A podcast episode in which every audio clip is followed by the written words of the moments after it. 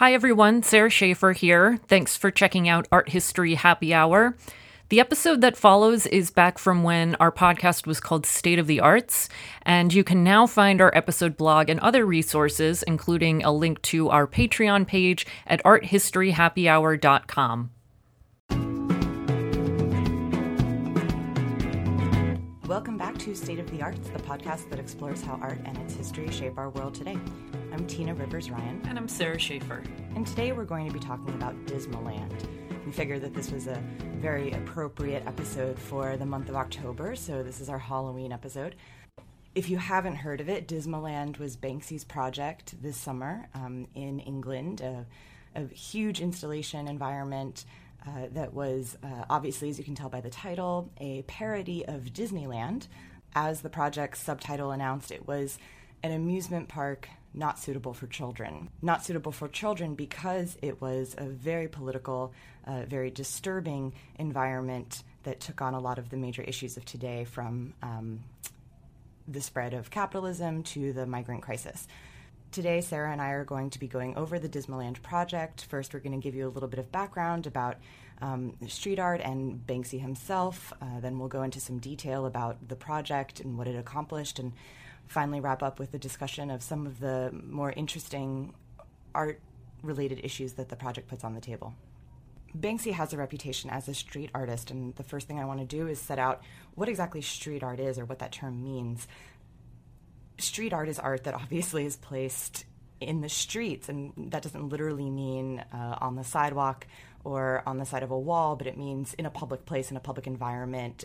Of course, there is another term for art that is viewable and from public spaces, and that's simply public art. And the distinction I want to make is that public art is art that is a, a kind of official art for the masses, and it's art that is made Um, or presented, rather, by a governmental body or by a major corporation. So think of art in uh, in public plazas, like in here in New York City, um, you know, the art uh, in Columbus Circle, for example. Or, or art in Chicago, which is where we're recording right now. Right, or art in Chicago, which is where we're recording right now. So, um, for example, um, Anish Kapoor's very famous installation, the Cloud Gate, or the Bean, this giant metallic silver sculpture that is situated in Millennium Park. You know, it's a huge, expensive undertaking. Taking it was, it's a civic uh, project, right? So uh, sort of installed with the official support of the city government. You also see public art taking the form of art made to celebrate sort of nationalistic values or or people. So think of all of the art um, that you'll find in the capitals of Europe representing famous generals, for example, or um, celebrating military victories. So the distinction I'm making is that public art is a kind of official expression of what we would call hegemonic values, or sort of mainstream official ideas and ideologies.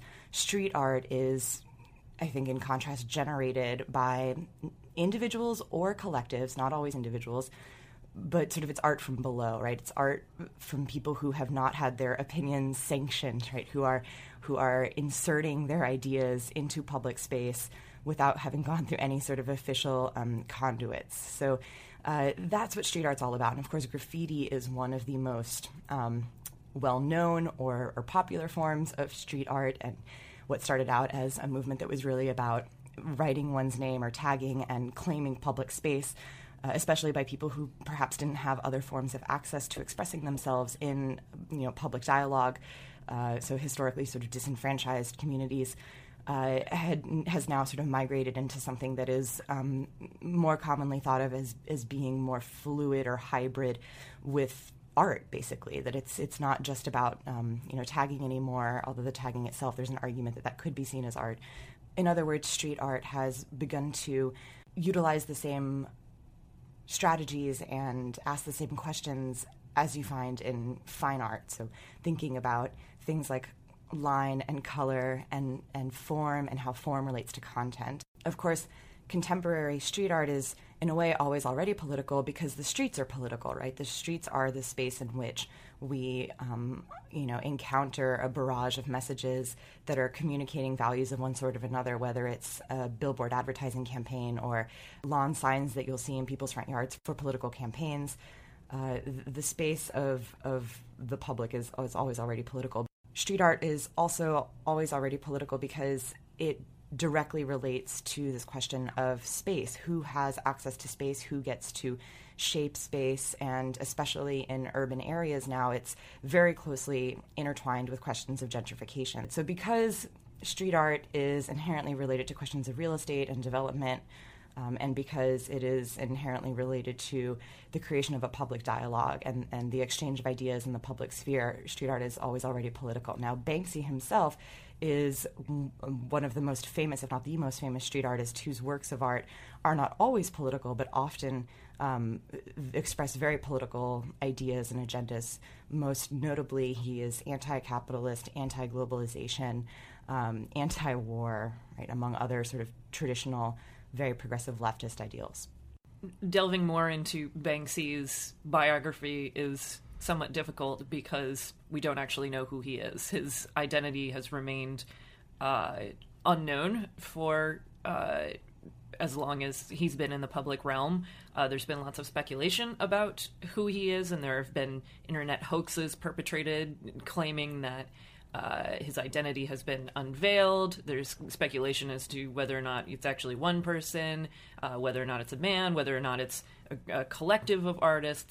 We do know that he's from Bristol, uh, which is near Weston-sur-Mare, uh, which is where Dismaland was actually set up. So uh, the site is in the area that he presumably grew grew up and spent a lot of time in. Um, Bristol is also where his graffiti first started to appear around nineteen ninety-two. Uh, around nineteen ninety-nine, uh, he moved to London um, and started producing works, uh, mostly graffiti works, in London. When we speak about his graffiti, it really has taken multiple forms. He works both with stencils and freehand. Some of the, the earliest works that he produced in, in London um, are really just simple stencils of text that mimic uh, the, the kinds that you would find posted, uh, the sort of post-no bills, uh, stenciled texts uh, you see around urban spaces like New York.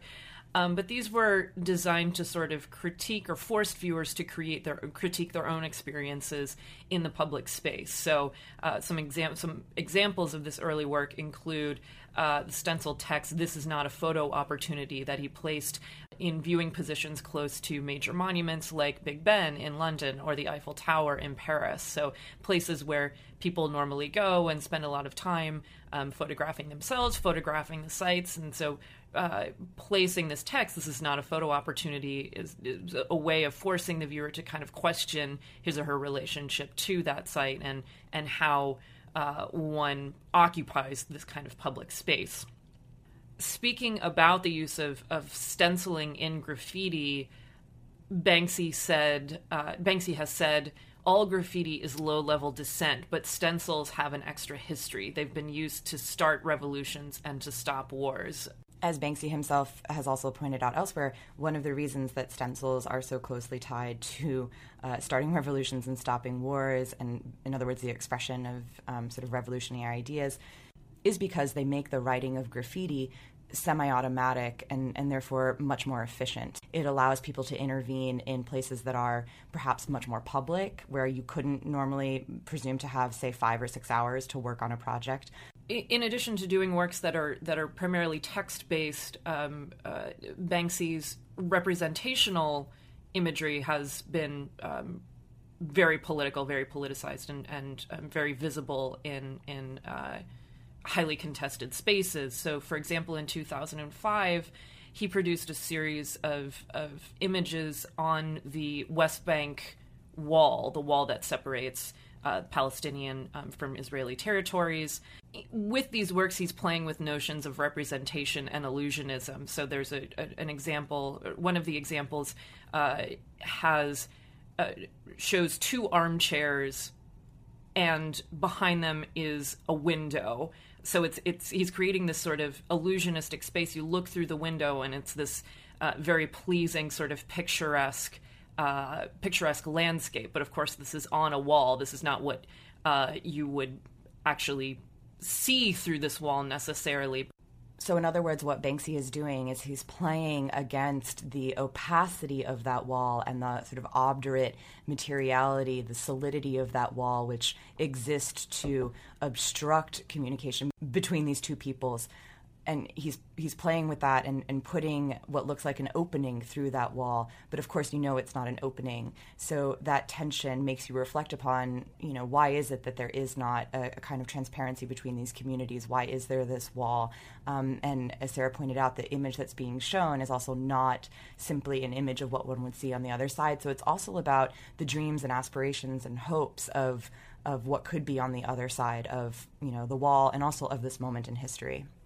Because of his deliberate provocations in these public spaces, Banksy's work has often been referred to as interventionist, and that that sort of interventionist um, uh, manner doesn't just take place on the streets, though. It also takes place within uh, these sites of the art world, including major uh, museums. So in two thousand three, he started intervening in spaces like the Tate Britain, like the Louvre, and like the Met.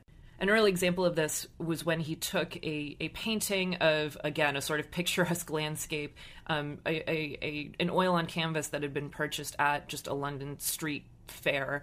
Uh, he stenciled over this landscape with uh, blue and white police tape, and then took this canvas and brought it into the Tate Britain in London and uh, basically put it up on view without the permission of, of the gallery. I think it was on view for about two hours. That's about how long these things have, have tended to last um, when he's done similar interventions at the at the Met and at the Louvre. While on the one hand, we could think of Banksy's interventions into the museum space as being these kinds of, you know, braggadocious, megalomaniacal statements about how his work is on par with the work of the museums, which is very fitting with the sort of graffiti culture, right? It's all about um, making your mark, right, and claiming space for yourself.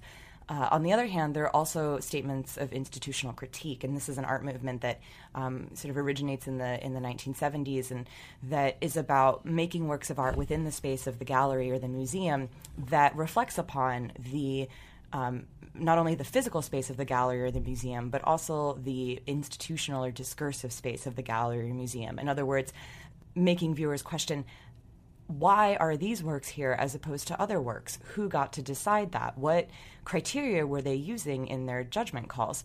So uh, Banksy is operating in that tradition by placing these works in the Tate and uh, and other museums, and he has explicitly said how he, uh, you know, thinks that his generation, which is our generation as well, more or less, has to contend with the fact that because of the internet now, the old elitism of the art world um, has been chipped away at a little bit. That Um, the structures of the art world where in order to become a fine artist, you, you had to go to art school and you had to develop a portfolio and you had to find a gallerist and, you know, you have to, um, he says, sleep with the right people, um, that all of that now has been compromised by the internet because now anybody can just put their art online for everyone to see. And of course, this doesn't mean that that whole art world doesn't continue existing as it has always existed. It certainly does. And in fact, being an artist in many ways in the past decade or so has become um, even more about a kind of professionalization where you really do have to go to the right art school, not just any art school, and you have to have the right gallerist, and you have to be very strategic about building your career. So all of that still exists, but in a way Banksy is, is trying to question in his interventions into um, sort of the mainstream art world what these structures are that are that are governing this professionalization. While we find throughout Banksy's work this, this form of institutional critique, it's also interesting because there's a, a sort of tension in the fact that he has become a very commercially successful artist, and galleries and museums kind of vie for his pieces. Um, and he's actually quite self-aware of this. Uh, he said, "I love the way capitalism finds a place, even for its enemies. It's definitely boom time in the discontent industry. I mean, how many cakes does Michael Moore get through?"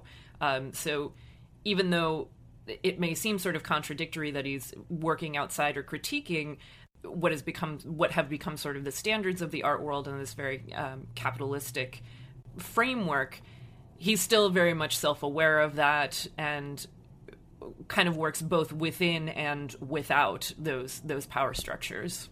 twenty ten was also the year that Banksy released the documentary film Exit Through the Gift Shop, which has brought a lot of attention to him. And, and not only attention, but an Academy Award nomination. I mean, this is a, a critically um, uh, well-received film and a popular film, and I think they made quite a bit of money off of it. Um, so this film is, um, I mean, hopefully a number of you have seen it. If not, I think you can get it on Netflix still. Um, it's a, a very complicated film in terms of its genesis and the evolution of the project, and it's sort of a film about a film, um, so I'm not going to get into all of that.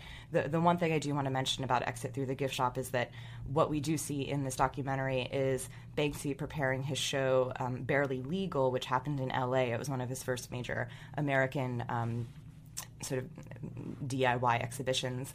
And while he was in L A, he had an idea to do an intervention at Disney, at Disneyland. And this is um, an earlier example of the same line of thinking that will get us to Dismaland in twenty fifteen. For this intervention, he made a doll of a, a Guantanamo Bay um, detainee and, and took it to the park and placed it on a ride. And uh, he's there with a, a filmmaker who is filming all of this. And, you know, of course, quite quickly the ride is stopped, and then the park security actually um, catches the filmmaker while Banksy uh, escapes so he can maintain his anonymity.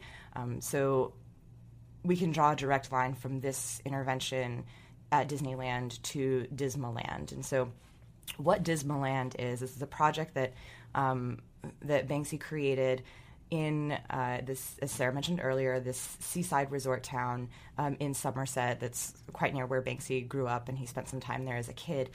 It was a, a, a whole environment created at uh, a structure called the Tropicana, which is, um, a, or was rather, a Lido, or an open-air swimming pool and recreation site right by the water.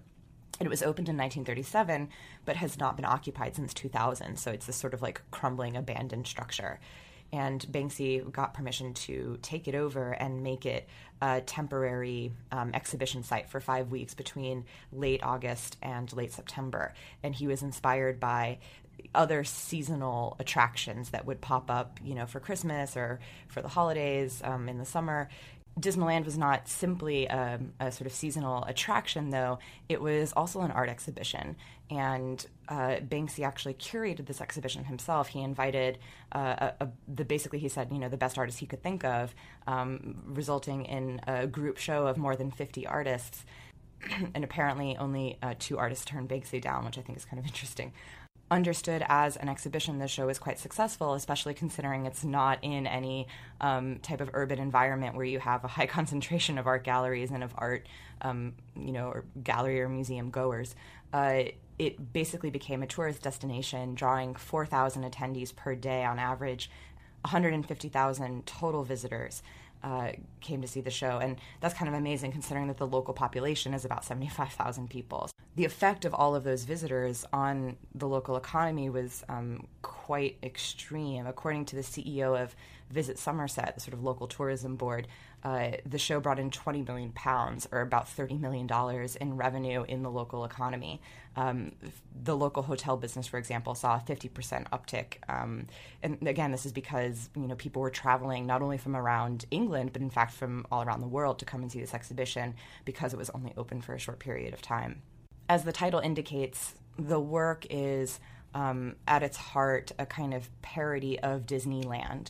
Uh, it is about the kind of consumer-driven spectacle entertainment that is totally mainstream and therefore seems totally innocuous, but in fact is highly loaded with ideas. And to make that a little concrete, one could cite, you know, the gender politics of Disney films, which of course was one of the big points of dialogue around the movie Frozen, that finally we had a Disney film where where the heroine's role was not simply to meet her prince and, and fall in love, but rather was um, about a sisterly bond. So Dismaland takes Disneyland, and instead of trying to put forward uh, the more familiar um, values associated with Disney, you know, sort of wholesome family entertainment, puts forward a kind of dystopian view of the world. Um, so this is definitely operating in the mode of, of, of satire or parody, which we've talked about before, like with Charlie Hebdo, to to use different strategies such as hyperbole to draw our attention to realities that already exist um, that we perhaps don't see as absurd, but um, by amplifying them become absurd. So one of the most iconic works in the show directly engages Disney and Disney's mythology, but also opens onto more popular culture. And this is a piece in which we see a, a it's a huge sculpture of Cinderella in her carriage, but the carriage has crashed, and Cinderella, Cinderella um, is sort of spilling out of the crashed carriage and, and is dead. And there is a whole sort of phalanx of, of paparazzi photographers flashing their bulbs, exploiting this terrible, tragic scene. And so, of course, this is, on the one hand, about, you know, Disney princess, Cinderella, and about the the way that we are emotionally invested in these cultural myths. And, of course, the Cinderella story is about, you know, this um, beautiful girl who's totally taken advantage of, but then who meets her prince, who helps her escape from extreme poverty. Uh, so it's about not only finding very, like, heteronormative romantic love, but also about the dream of upward mobility and the dream of, you know, getting rich overnight and the dream of, um, you know, becoming more than you are. So Um, this highly loaded uh, story uh, is taken and is directly tied to contemporary current events and contemporary culture, in the sense that it's quite obviously a reference to Princess Diana, who, of, of course, um, you know, it was uh, a princess, a blonde princess, who um, died in a car crash, and um, not just died in a car crash, but died in a car crash that was caused by the paparazzi that were hounding her. So it's a statement not only about Disney and the princess myth and how pervasive it is, but also it's a statement about um, our celebrity culture and how it is literally lethal and um, sort of undermines, like, any common sense of decency or humanity. As a side note, one of the reasons that Banksy was able to make Dismaland, which, you know, obviously is a parody of Disneyland in the title, is thanks to uh, very recent changes in U K law. As recently as late twenty fourteen, they have expanded the protections in the U K for using copyrighted materials for the purposes of parody, pastiche, and caricature. So formerly these laws were much more restrictive than they are in America, but now the U K has broadened the protections for um, parodic works of art. So Dismaland is um, not only something that has been enabled by the passing of these laws, but also is probably a kind of meta-commentary on the fact that now something like this is possible in England. Not all of the works in Dismaland are so directly related to Disney.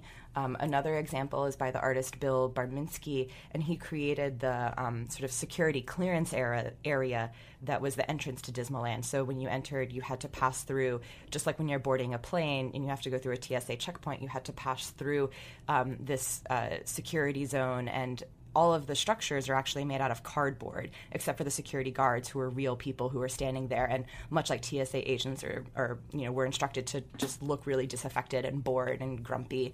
Um, so you're passing through this area. There are these security guards, um, and I th- think what's going on here with the fact that, you know, all of the um, you know, like, screening devices are made out of cardboard is the artist is trying to suggest how flimsy our security measures really are. And when you pass through the security zone into Dismaland, of course, it's pure theater. You know, they're not actually screening you for anything. Your security is not being enhanced in any way. And so I think uh, the artist is trying to suggest that the same thing happens when we go through uh, security screenings now.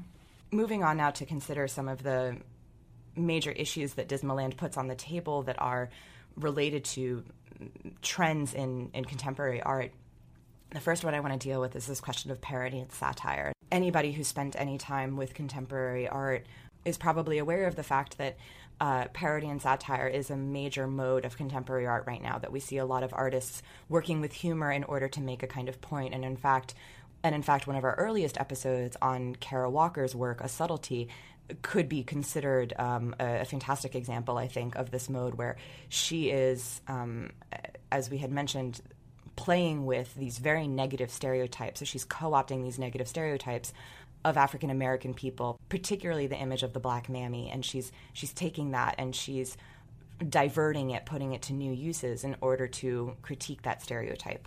This mode of contemporary art that is that is parodic or satirical is directly opposed to um, a more earnest uh, kind of expression, which uh, we can find in the work of another artist that we've talked about, Thomas Kincaid, although artist is a generous term there. Of course, in Kincaid's work, he's um, it's it's all about a kind of authenticity. In terms of, of parody and satire, um, relatedly, another major trend in contemporary art is just is humor, and, and not just humor, but stand-up comedy. In fact, there have been multiple exhibitions recently devoted to stand-up comedy. So the idea of using comedy to make a point, using something that's funny to make a point, is actually a, a sort of mainstream current, and I think we can connect that to Banksy's work.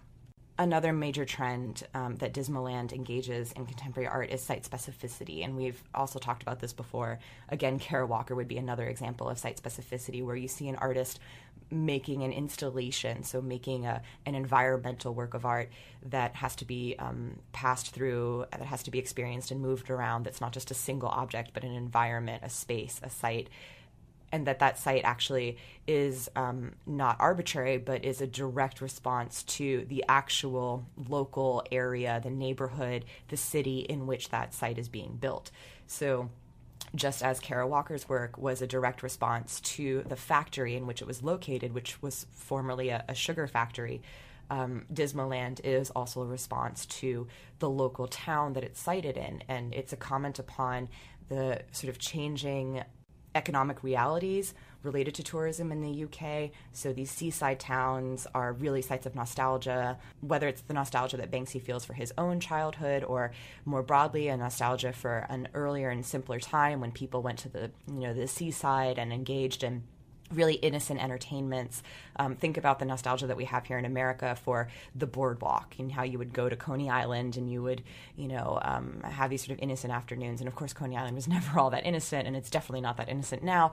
But um, that kind of um, nostalgia for a former way of life that's wrapped up in an, an economy, a local economy that now has seen a profound shift, right? So if this city had been booming, I don't think Tropicana would be, um, you know, abandoned for fifteen years. Although actually the site has, um, you know, as, as recently as twenty thirteen actually was supposed to be um, redeveloped, but obviously that hasn't happened yet.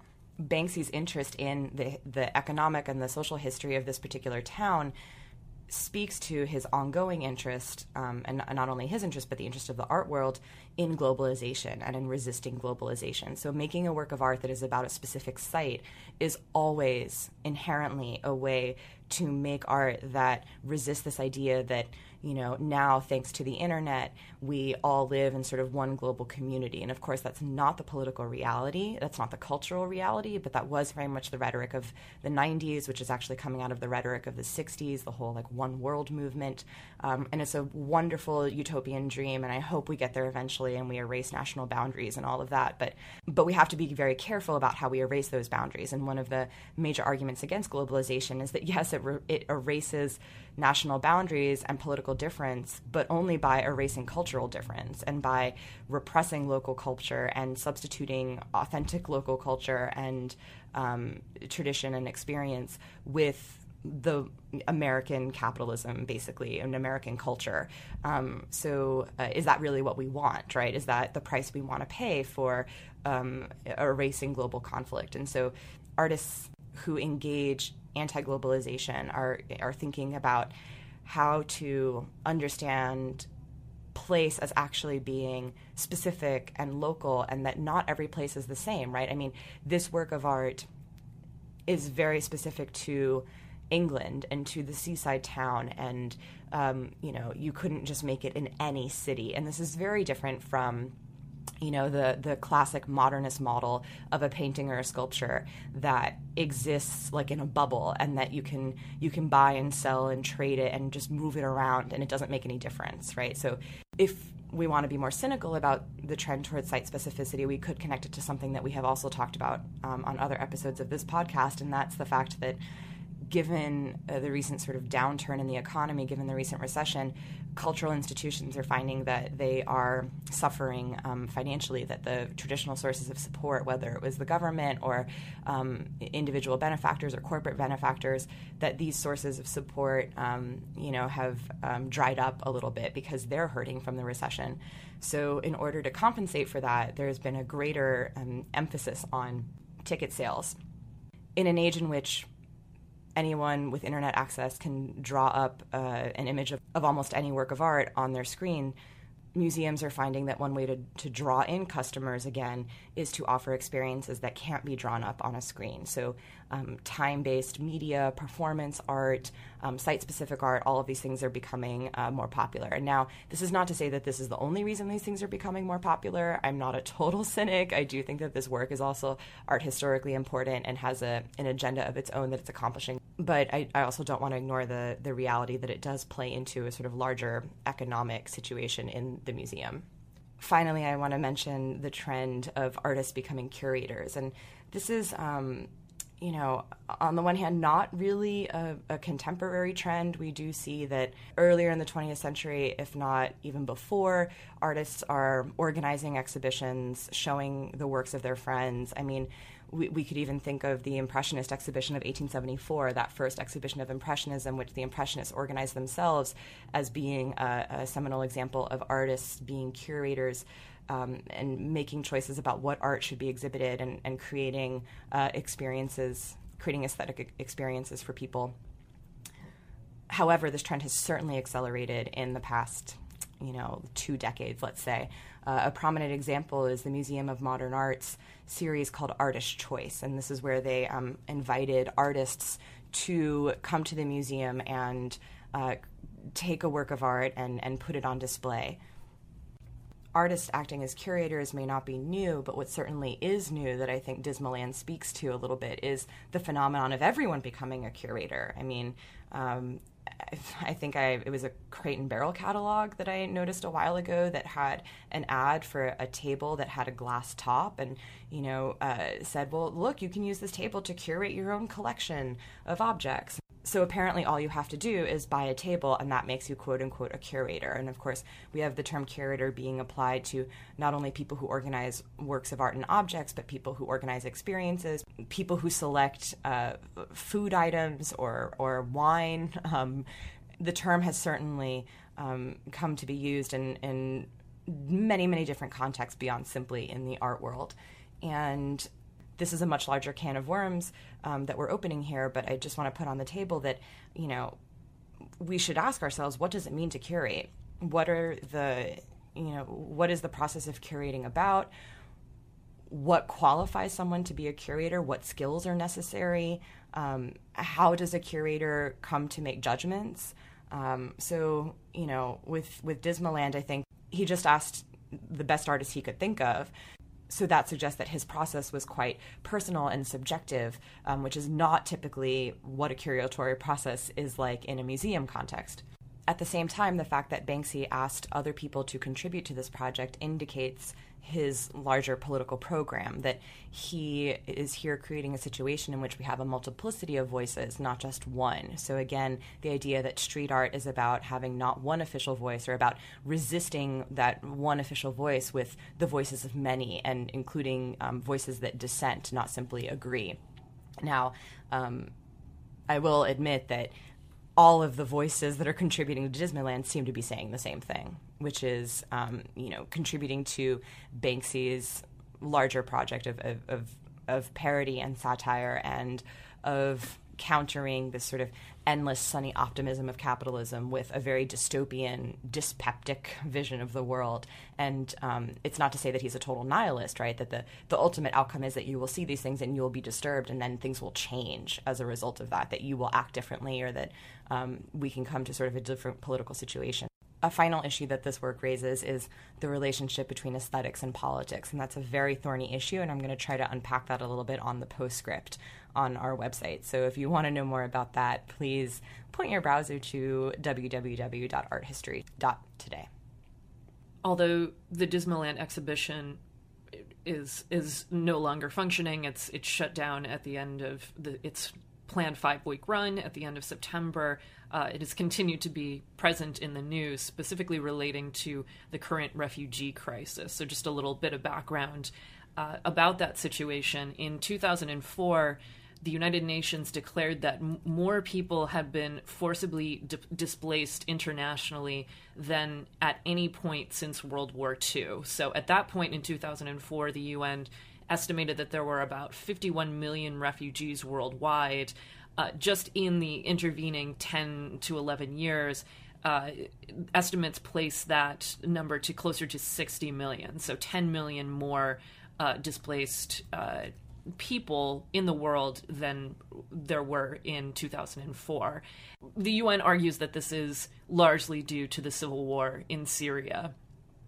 And uh, Europe has been a key site for relocation. That's been a, a location that a lot of refugees have aimed toward. Uh, there have been a lot of debates over, in various nations, in Europe specifically, over whether or not to accept refugees, how to do so, how many to uh, how many to accept. Um, some countries have been more willing than others to allow for the influx of refugees. Germany has been one that's been credited with uh, with um, having more of an open policy towards refugees, other countries not so much. Um, and within Dismaland, there was a specific reference to the migrant uh, crisis. There was uh, a pond where visitors could actually steer uh, these remote control boats, and within uh, one of these boats were uh, crammed figures of migrants, and uh, they were... This is a reference to the ferry between Calais in France and the cliffs of Dover in England. So it's one of the main avenues uh, for movement between France and, and England. And uh, with this part of Dismaland, Banksy notes that in the, the remote control boat pond, it randomly switches the boat you operate. So you have no control over whether your destiny is to be an, an asylum seeker or a Western superpower. So uh, whether or not you're in control of the boat that has the migrants, or whether or not you're in control of uh, one of the boats that's uh, representing the governmental power that kind of decides who goes back and forth, that's something that is constantly shifting. So ultimately, it's uh, Banksy's commenting on the, the sort of arbitrariness of one's experience. We ultimately don't have control over where we're born, uh, and only have so much control over where you end up, whether you end up in a place of privilege. Following the the the, the end of the ex- exhibition run, uh, parts of Dismaland were actually broken down and sent to a, a major migrant camp in Calais, in France. And this was a, a refugee camp that has ex- existed since at least two thousand nine. It houses uh, approximately five thousand to six thousand refugees. And uh, the refugees are um, people who have been primarily displaced from Syria and Libya. And so following the end of, of the Dismaland run, Uh, Banksy had parts of the site actually torn down and uh, and sent to Calais in order to create these uh, makeshift shelters and huts for the migrants in, in this particular camp. While the tearing down of Dismaland and then sending it to uh, this refugee site as a form of, of aid to uh, to these displaced people may may seem as a as a humanistic gesture, there's still commentary at play here. So, for instance, the, the sign for Dismaland was placed in the Calais site, but the letters were reorganized so now that it says Dismal Aid rather than Dismaland. In this in this sort of appropriation of the, the elements from Dismaland, it becomes a commentary on the insufficient aid or the really terrible uh, conditions within this refugee camp. Following upon what Sarah's been saying, I think it's possible to make a connection between Banksy's earlier interventions in the art world, um, his earlier interventions into public space, and now his intervention into the refugee crisis. And I have to wonder if, just like his interventions in the museums that are pulled down after just a few hours, or just like his intervention at Disneyland that um, you know was also pulled, if the structures that he's built and the signage he's put up will uh, be up for a while. Our hope, of course, is that uh, this most recent Banksy project is uh, taken down very quickly because the migrants will have be relocated to a more permanent location. But um, unfortunately, that doesn't seem to be anything that's going to be in the works very soon. If there are updates to the story in the coming weeks, you'll be able to find them on our Facebook page, facebook dot com slash art history today, or on our Twitter account, twitter dot com slash art hist today, A R T H I S T T O D A Y. We'd love to hear your feedback if you want to engage with us either on Facebook or Twitter. You can also contact us via our website, which is where we hope you will now go to, to read more about Dismaland. We've got many links uh, to both news articles about Dismaland and also videos about the project and also photos of the work. So we hope you will take some time to explore this further. And of course, our website is w w w dot art history dot today.